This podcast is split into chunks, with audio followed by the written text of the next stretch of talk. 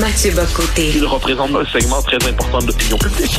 Richard Martineau. Tu vis sur quelle planète? La rencontre. Je regarde ça et là, je me dis, mais c'est de la comédie. C'est hallucinant. La rencontre. Bocoté. Martineau.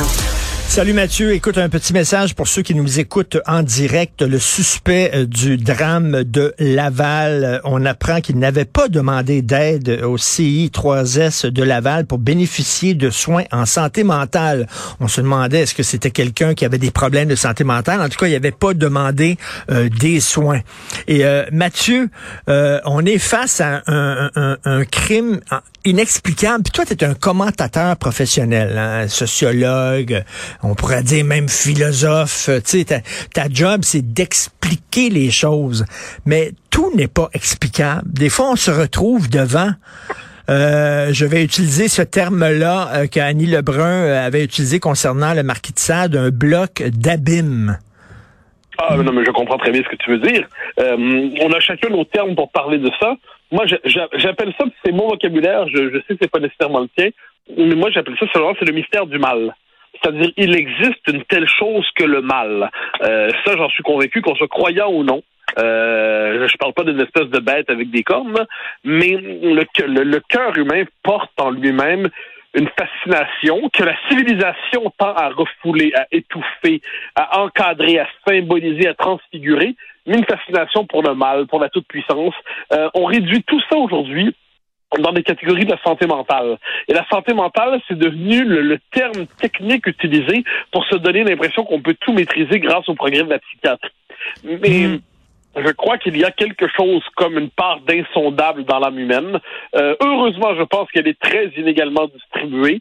Donc, pour 99,9% de la population, ça prend des formes bénignes, mais pour certains euh, qui ont l'âme noire, comme on aurait dit autrefois, il y a une fascination morbide pour le mal et euh, ça peut les amener à faire des gestes atroces. En France, il y a quelques semaines, peut-être deux, trois mois, je, je, je, je perds le sens du temps, il y a eu une histoire effrayante, une jeune fille qui s'appelait Lola, qui a été, euh, de visage d'ange, qui a été euh, kidnappée par une, euh, une femme qui était d'ailleurs qui n'avait pas le droit d'être sur le territoire mmh. euh, et qui l'a kidnappée qui l'a violée, qui, je crois, a bu son sang.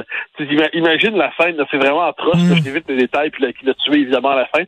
Euh, ça, on regarde ça, puis on aurait beau chercher l'explication sociologique, psychologique, hmm. philosophique. Devant ça, il faut consentir euh, à, l'existence du, mystère, de la folie, du, du traumatisme. La bête humaine n'est pas intégralement contrôlable. Puis il y a des fois, ben, comme je dis, le mal, la possession. Autrefois, on aurait dit la possession. Eh ben, un individu possédé par je ne sais quoi, par ses passions, par ses traumatismes ou par autre chose, euh, commet l'irréparable. Puis c'est ce que ça donne hier, que qui, qui jette toute une société dans l'abîme, parce que c'est qu'est-ce que c'est une garderie? C'est l'autre nom d'une église aujourd'hui. C'est un sanctuaire. C'est là où justement il faut avoir une protection absolue. C'est là où rien ne doit arriver. Or là, on a eu une espèce de, de, de, de volonté de carnage euh, qui, qui, qui, a entraîné la mort d'enfants aussi. Et notre cerveau est une machine à insuffler du sens. C'est ça, c'est comme ça qu'il est fait notre cerveau. C'est pour ça qu'on a inventé la religion pour donner un sens à un monde qui n'en a pas. C'est pour ça qu'on a, on aime les romans policiers, hein, Mathieu, parce qu'au dernier chapitre, soudainement, tout s'éclaire, le mystère devient limpide. On sait le mobile, on connaît le mobile, on connaît l'assassin, tout ça. Euh, la vie est un roman policier sans dernier chapitre. Ah oui, c'est très, très, c'est très, très, très, très juste. En fait, c'est pour ça que, tu sais, il y a une formule dans la, religion chrétienne qui est assez belle pour parler du message du Christ, qu'on soit croyant ou non secondaire, mais on a le fait la révélation la révélation. Donc, il y a une révélation sur le sens de tout ce qui est advenu et de tout ce qui, est adviendra. Les, les derniers mots ont été donnés. Nous savons désormais le sens de cette aventure.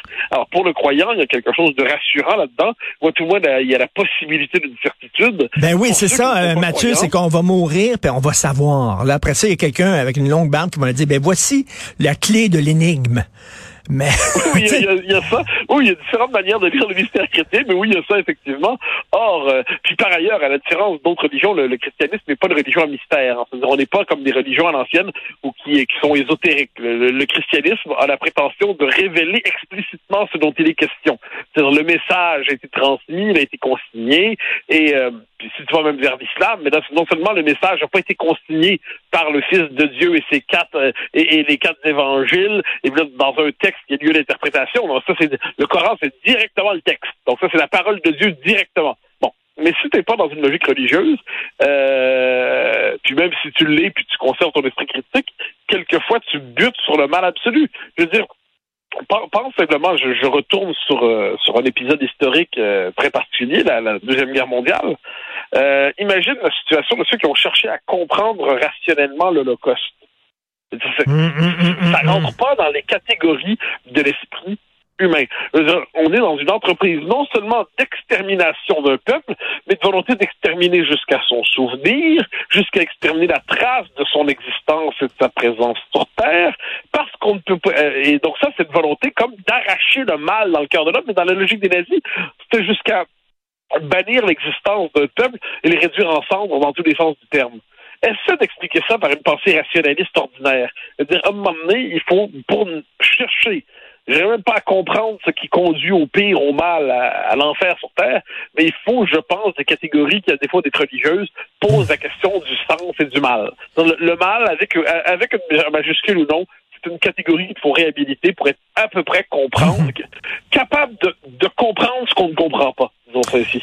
Et là, on se tourne aujourd'hui vers des psys pour essayer de comprendre. Et euh, il y a quelques années, le magazine Lire avait demandé à un, romancier très connu, mais son nom m'échappe, j'ai un blanc, euh, quel est pour vous le meilleur auteur de fiction au monde? Et la personne avait répondu Freud.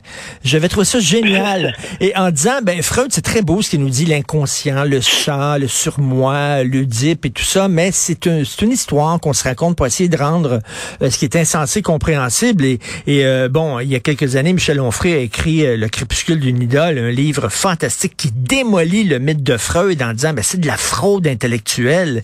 Et on pourrait presque euh, étendre ça à tout discours psy. Qu'est-ce que tu en penses? Ah, ben, c'est particulier. Je, vois très bien ce que tu veux dire. Alors, moi, Freud, je ne le lis pas comme un médecin, je le lis comme un philosophe. Mhm. Euh, parce que Freud, si vous voulez médecin, euh, moi, je, je, vois chez lui des intuitions géniales pour comprendre, parce qu'il faut comprendre, Freud, euh, Freud, dis-je, arrive euh, après une, euh, dans une période de l'histoire qui constate les limites du rationalisme. Du rationalisme, c'est-à-dire la pensée strictement rationnelle qui va expliquer les sciences sociales naissent dans une ambition rationaliste d'ailleurs. Puis lui, il dit, il y a toujours une part de nous-mêmes qui, tu sais, il n'y a pas de transparence intégrale de l'être humain l'être humain lui-même, là, il ne se comprendra jamais pleinement. C'est pourquoi je désire la femme X plutôt que la femme Y. Euh, pourquoi euh, je suis porté vers euh, telle telle esthétique plutôt qu'une autre? Et, et, par ailleurs, si je comprenais parfaitement les raisons de mon désir, mon désir s'éteindrait. Alors ça, il faut jamais l'oublier. Mhm. Parce que lorsqu'il y a la part de mystère s'éteint, eh bien, la bête humaine, finalement, ben, l'intérêt se perd, puis ça se reporte sur autre chose. Bon, pour les psys, alors, longtemps, moi, je t'avouerais, j'ai évolué là-dessus. Longtemps, j'étais très, très, très sévère envers les psys. Je disais qu'ils avaient pris le relais des curés, puis au, moins, les curés coûtaient moins cher. Bon. euh, mais avec le temps, j'ai constaté une chose. Dans la société moderne où les gens, les structures familiales se sont effondrées, où les amitiés sont de plus en plus complexes, où la solitude est de plus en plus là, où l'existence est de plus en plus écartelée, où chacun a l'impression d'être pris dans une solitude existentielle et personne ne comprend, le psy joue une fonction pour peu qu'on le comprenne bien. C'est finalement, c'est le, le, dernier, le dernier interlocuteur pour plusieurs, la possibilité de parler de soi sans la crainte d'être jugé une fois pour toutes, ou pire encore, la possibilité de parler de soi sans que l'autre devant soi tout de suite dise ben parfait, je vais te raconter mon histoire ben en Donc, autrement dit, euh, deux monologues qui se parlent. Bon, alors là, le psy, qu'est-ce qu'il fait? Il apparaît dans la culture comme celui qui, euh, qui, prend le relais vraiment, mais de manière plus positive qu'on l'aurait cru, du, du, prêtre, du curé, tout ça, de la famille, de l'ami. On peut s'en désoler en passant. Puis par ailleurs, il y a, un vrai, il y a des vrais psychologues, on s'entend, il y a des, il y a des mm. cas particuliers qui l'exigent. Ce qui m'énerve, moi, c'est quand euh, tout le monde croit avoir besoin d'un psy, euh, parce que plutôt que de se durcir le caractère un peu, il sent le besoin d'aller fouiller au fond de son âme. Donc, t'as envie de dire quelquefois, fouille pas, là, fouille pas, redresse-toi, batte-toi le derrière, va faire du sport, mange mieux, sois heureux, regarde Top Gun, ça va aller mieux. Mais il y a des cas, il y a des cas où c'est plus compliqué. Et je suis d'accord avec toi pour dire qu'il y a beaucoup d'ambiguïté sur cette espèce de démocratisation de la psychologie comme ultime recours pour les, pour les troubles de, existentiels des uns et des autres. Tout à fait. Écoute, finalement, le plus grand philosophe au monde, c'est Jean Gabin puis qui disait je je le sais pas, mais ça au moins je le sais.